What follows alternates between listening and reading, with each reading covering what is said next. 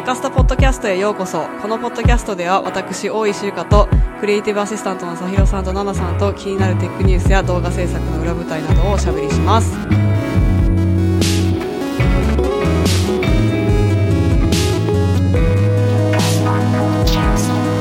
ゆかです。えー、今週1週間以内にあったことはもうなんか1週間という時間をなんか1ヶ月分ぐらいに引き伸ばして生きた感じがするんですけど。えっと、今週1週間本当さひろさんも大変でしたが、えー、アえー。ップルイベントは、あれか、先週の収録の時はアップルパークで収録して、で、そっから帰ってきて、レビュー準備して、えーっと、先行レビューを AirPods、iPhone 15、iPhone 15 Pro と Apple Watch シリーズ9、4本、はい。無事出すことができたことが良かったことです。はー い。おはい。疲れ様です。お疲れ様でした。さひろです。私も同じくゆかさんの動画が無事に出まして、ゆかさんも元気にニューヨークに戻ってこられてよかったなという感じです。まだ風邪とかひかず。はい。ジム元の効果が出てるのではないでしょうか。、ねそうなんですかね。ちょっと体力やっぱついたのか。うんうんうん。それはあるとないですけど思います。おはい。ー、よかった。サイロさんがそう言うなら、そうだな。はいはい。ありがとうございます。今朝、えー、Apple Watch の先行レビューをアップして、これで先行レビュー、レビューは一旦終わりなんですけど、先ほど夜、YouTube のクリエイターのなんかパーティーみたいなのがあって、で、明日実は YouTube のイベントがあるんですよ。なんか、うんうん YouTube 版 Apple イベントみたいな感じで、YouTube のニューヨークのオフィスで開催される感じで、なんかキーノートみたいなのあんのかな？ちょっとよくわかんないけど、朝9時ぐらいから行かなきゃいけなくて、早い。そう。で、結構一日中拘束されて、最後はなんかパーティーみたいなまた。感じで、で、今日はなんかその、なんていうんですか、前夜祭みたいな。あーあ、そうだったんですね。そう、で、ちょっと行ってきたんですけど、なんかその YouTube のパーティーっていうからなんかめっちゃ人がいっぱい来るのかと思ったら、なんか意外に30人ぐらいしかいなくて、うんうん結構ちっちゃいイベント会場で、うんうん。こう、なんか飲み物を飲みながら、でもディナーはちゃんとね、なんか結婚式みたいにあ、ディナーはい。パーティーみたいな。うん、あの、ストーリーで、なんかちゃんとメニューリストみたいのがあ、そうなんですよ。う。そう。で、なんかちゃんとはいネームプレートみたいなのがその席にあって、うんうんで、私の席の目の前の、よえっと、斜め前か、が MKBHD のネームプレートがあったんですよ。だけど彼はね、現れなかったんですね、今日は。あやっぱね、先行レビューでお疲れだと思います。あの、一番忙しい時だからみんな。そう。でも結構ね、ねテック系の人もいて、ーうんうんあの、見たことあるっていう人もいたし、さっき先ほどさんにも言ってたけど、Your Mom Ashley っていう、ニューヨークに住んでるすごい可愛い、なんかや、ライフスタイル系 Vlogger みたいな子がいるんだけど、その子も会えて、めっちゃ可い。愛かったですって。明日が本番なので、また、今日もね、ちょっと Vlog したんですけど、うんまた明日も引き続き Vlog しようかなと思ってるので、またその様子もシェアできればと思います。楽しみにはい。してます。なので、ちょっとね、私実は今、ほろ酔い、ほろ酔いライブです。あ、いいんじゃないですか、たまには。いいんですいいいいでしょうかほろ酔いはいはい、いいです、いいです。ちょっと先週、あの、アップルパークに行ってめちゃめちゃテンション高かったと思うんで、今週も負けずにテンション高めでいきたいと思います。はい。はい、おという願いしことで。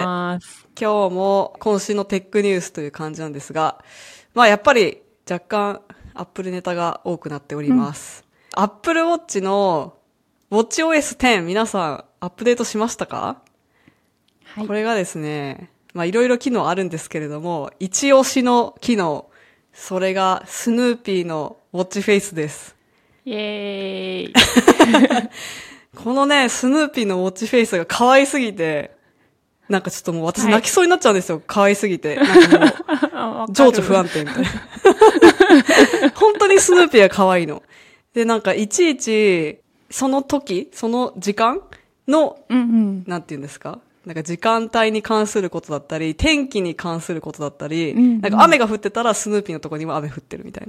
な感じになってたりとか、はい。したり、いちいちね、このウェイクするたびに新しいアニメーションになってって、あと、すごいなと思うのが、あの、時計の針とインタラクションするんですよね。だからその時間によってなのか、毎回そのダイナミックに変わってるのかちょっとよくわかってなかったんですけど、なんかね、うんうん本当に、あの、可愛いんだけど、多分テクノロジー的にも結構、いろいろやってるっていうか、すごい凝ってるんですよね。この 925Mac の記事では、えー、Apple Watch チームが、スヌーピーディシジョンとシーンレイアウトエンジンを、この WatchOS10 のために作りました、みたいなうんうん。話ですね。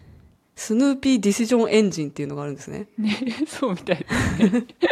開発した内容としては、えーあ、これあの GQ に、もともとは GQ にインタビューが載ってたのかな？それをうんうんこの記事であの持ってきてると思うんですけど、はいはい。えー、と特定のクリップを1分ごとに6度回転できる。シーンレイアウトエンジンっていうのと1あんまり繰り返さずにそのクリップを、えーどんどんどん違うものに変えていく。最適ななんだろうそのシチュエーションに合わせて変えるスヌーピーディシジョンエンジンっていうのが 開発されたらしい。ちょっと1個目よくわかんないな。なんでしょう。その6、6度っていうのはどういうことなんですかね？その、は針のことなのかな？ちょっとなんか細かく書いてなさそうですね。ね。うーん。あ、でもやっぱりこの、スヌーピーだから、チャールズ・ M・ シュルツ・クリエイティブ・アシシエイツみたいな、その、スヌーピーの半径持ってるところと、一緒にやっていて、はい。いや、なんかすごくいいんですよね。ちょっと、まだ使ってない方はぜひ設定してみてほしいんですけど、このスヌーピーウォッチフェイスにすると、あの、コンプリケーションがないじゃないですか。あの、ウィジェットみたいな。そう、それがね、はい。そう。だからね、ちょっとね、不便なんですけど。そう。若干不便なんだけど、スヌーピーが可愛すぎて、そんなことはどうでもいいっていう。そうそうそう。まあ、しょうがないか、みたいなね。しょうがない。でも毎回見るたびにスヌーピーが新しい動きをしてくれるし、ウェイクしてない状態の時は、スヌーピーがあの、家の、家っていうか、犬小屋の上で寝てるじゃないですか。ああ、うんうんうん。あの寝相も毎回ちょっと変わったりしてう、んうん。いいめっちゃ可愛いですよ。ね。めっちゃ可愛いです。いや、マジ全然今日仕事手つかなかった。ずっとちょっと見ちゃう。今何やってるかな。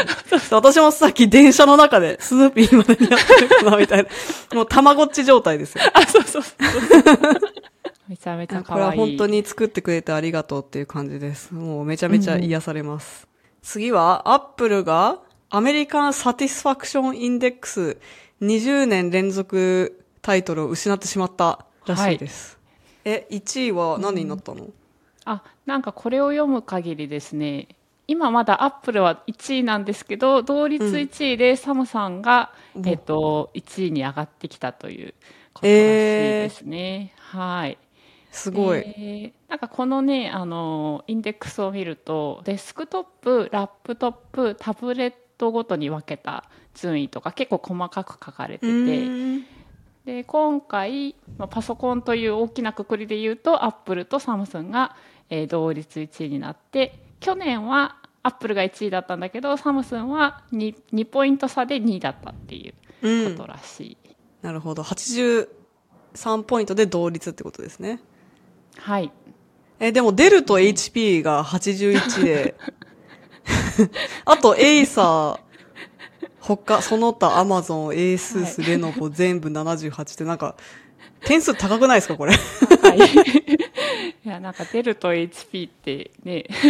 会社のパソコンとかでね結構使ってる人たち多いかもしれないですあかとはいえ結構僅差なのにちょっとびっくり。ー、ね。という感じですね、うんタブレット、パーソナルコンピューター。でもサムスンすごいですね、追い上げが。うん、すごいですね。ギャラクシータブの、えー満足度が急増したそうです。うー。うんん、ちょっと使ったことがないのでね。わからないですが。そっか。今日もでも隣の席に座った人が、サムスン、フォールド5持ってました。どうでした？なんか見た感じ。えーっとね、なんか、まあ、結構スリムな感じで、うんいいと思うんですけ。ど、えっと、その、私の前の席の人は、ピクセルの Fold のやつ持ってました。そうなんだ。おーあ、なんかフ Fold 流行ってるんですね。そうそうう。そう。まあ、 tech YouTuber なんでね、みんな。ちょっと偏ってはいますけど。で、私は、私は iPhone 15 Pro 持ってます 感じでどやり合うみたいな感じだったんですけど。そうそう。でもなんか、えっ、と、言ってたのが、サムスンの Fold は、外の画面が結構いいのか。あ、どっちだったかな。ピクセルは、あ、違う、逆だ。ピクセルの外の画面がいいから、あんまり開かないって言ってましたね。開く必要なくて、もうただこの、あの、閉じてる状態で外の画面使ってるみたいな。で、サムスンは外の画面が悪いっていうか、あんまりなんか良くないから、開かないと使いたくないみたいな感じで、開くのを余儀なくされる みたいな。どっちもどっち感がありますが。ね。でもなんか、そねその大きい画面何するのって言ったらツイッターを見る。えー、なんかね、もうちょっとこう、ドラマ見たりしたら良さそうですが。そうですよね。まあでも一応スプリットスクリーンで2つアプリを同時に開けるとかはまあ。便利そうですけどねうん。うんうん。まあちょっとまた来年はどうなるのかという、ねまあ楽しみなところです。はい。じゃあ次。ティム・クックが X での広告や Vision Pro などのことについてインタビューで話したということです。 Ted Lasso を全部 Vision Pro で見たんだ。ティムすごいな。そうそう、シーズン3をね。シーズン全部3。いや、すごいめっちゃ10時間ぐらい。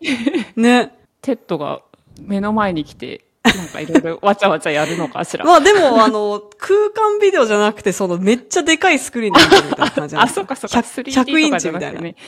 そうそうそうそう。いいですね。サッカーの試合してるシーンとか良さそうですね。でもなんかボールがちょっと浮き出てきたりとかしたら面白いですよね。あーあ、そういうのを、うん、見たいです。いいな、ねインタビュー動画がここにエンベッドされてるんですけど、さっきゆかさんにもお話ししてたんだけど、一瞬ゆかさんが映ってるっていうね。あ まさかの。まさかの、あ、いたみたいな。結構わかりやすい、ちょっと目立つ色を着てたから、はい。背景ボケしてても見えるみたいはい、すぐわかりました。えーウォーリーを探せ的な感じで、ぜひ、ゆかさんを探してみてください。な。はい。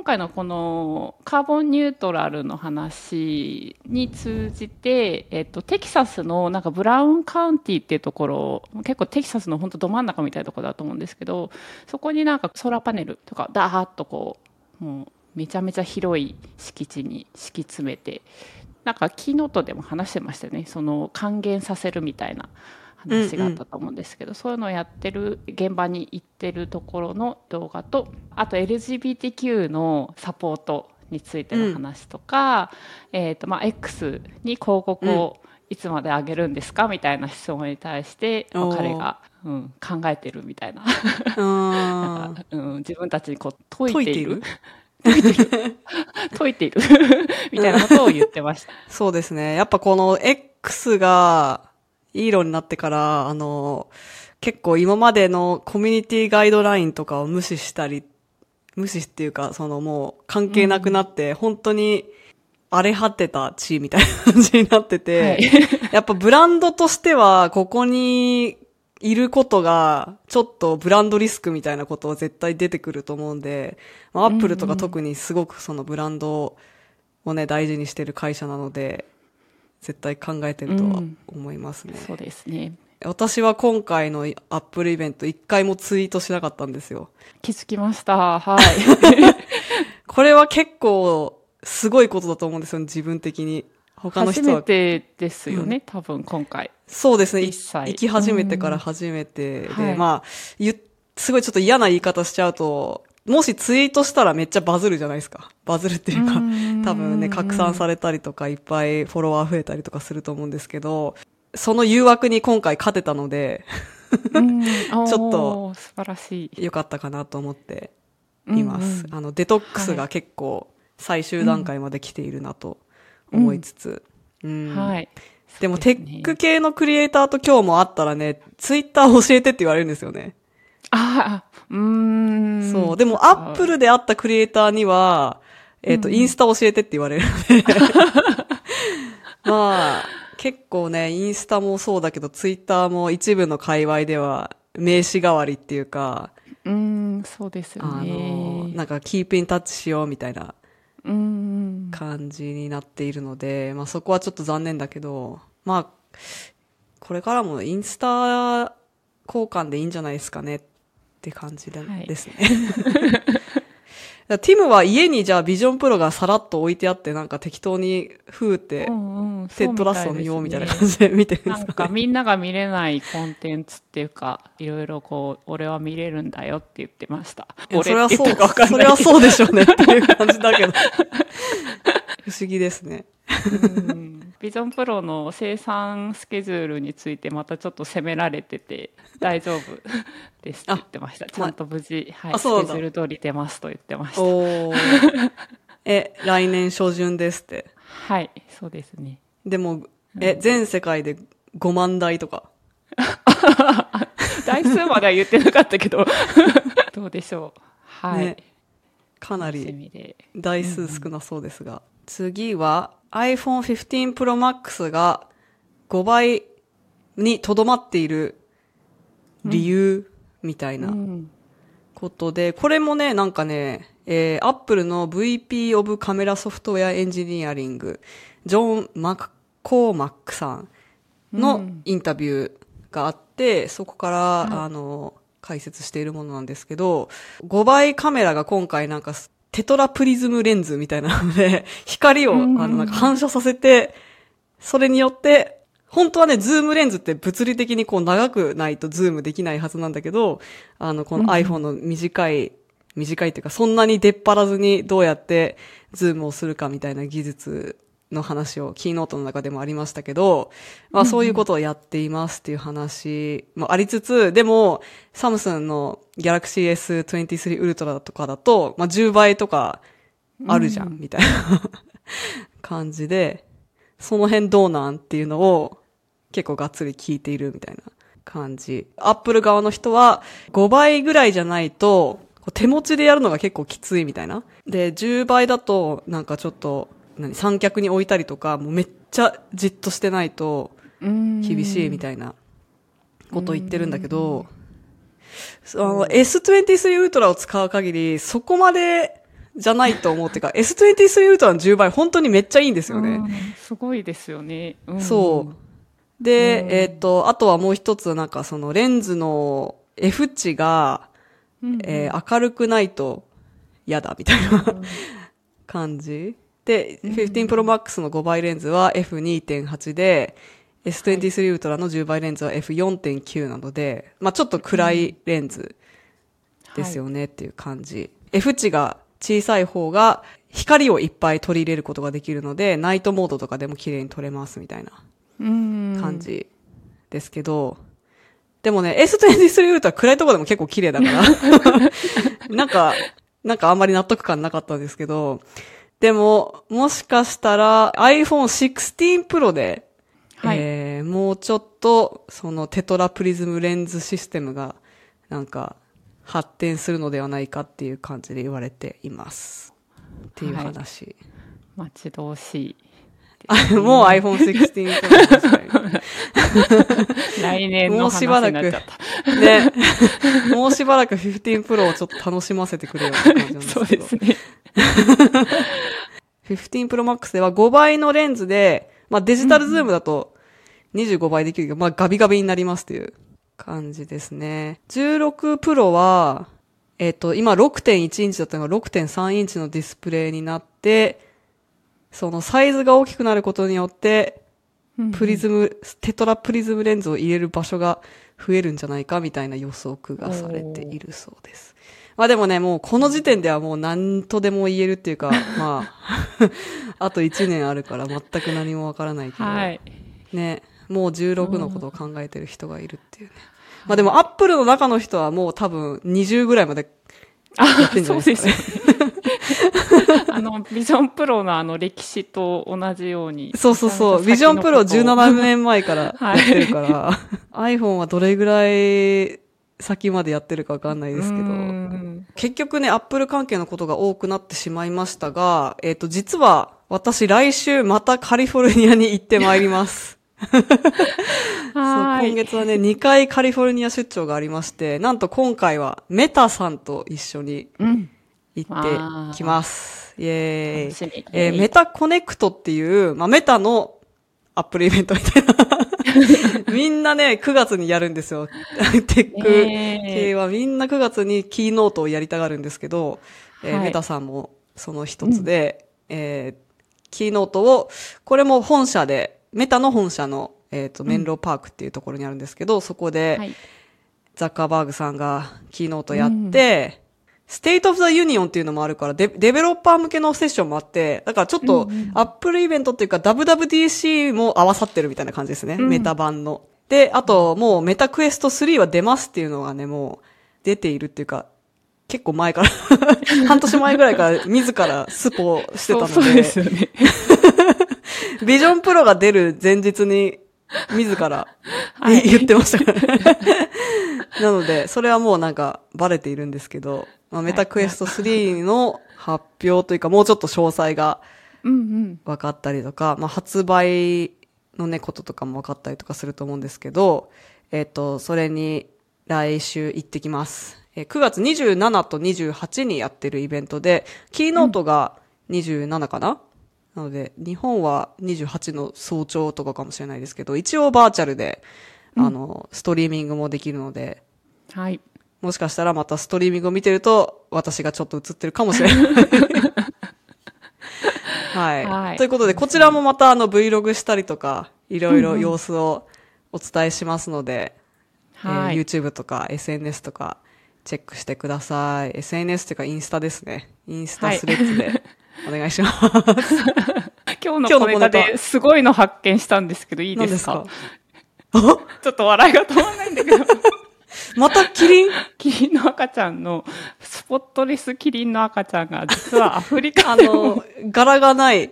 はい、柄なし赤ちゃんが実はですね、えっ、と、発見されたんですけど、うんあ可愛い可愛いと思って読んでたら、実は、この前のテネシーのキリンの赤ちゃん、あの、柄なしキリンの赤ちゃんがは、史上初だと思ったら、うん。1972年に上野動物園で、実は柄なしのキリンの赤ちゃんが発見されてたんですって。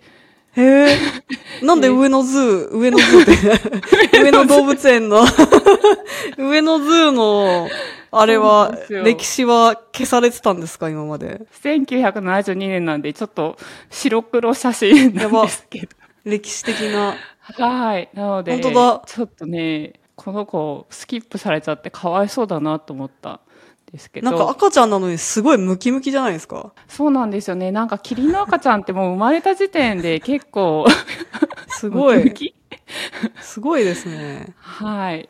ということで、ちょっとこれをゆかさんにどうしてもお伝えしたく。キリンの赤ちゃんネタ。かわいいな、でも。上野 zoo。上野 zoo。本当だ。みんな知らないですよね。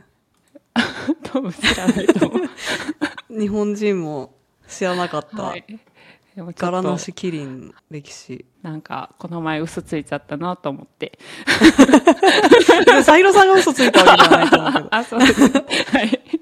そういうフェイクニュースがね、横行してたということで。あそうそうですね。はい。失礼いたしました。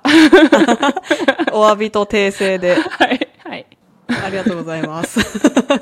ということで、ゆかスタではニュースレターとコミュニティをやっております。ニュースレターは月に1回私のこの月のまとめみたいな活動報告みたいなのをメールでお送りしているのと、ゆかスタコミュニティでは YouTube のメンバーシップを通して入れるコミュニティで Discord を中心に活動しています。今も黙々ライブを裏番組 今まさにやっていますが、あの、平日の朝と夜にやっているので、ぜひ参加したい方、待ちしております。ゆかすたポッドキャストをお聞きいただきありがとうございます。Spotify でお聞きの方は Q&A 機能でぜひ質問や感想を教えてください。それではまた次のエピソードでお会いしましょう。バイバーイ。バイバーイ。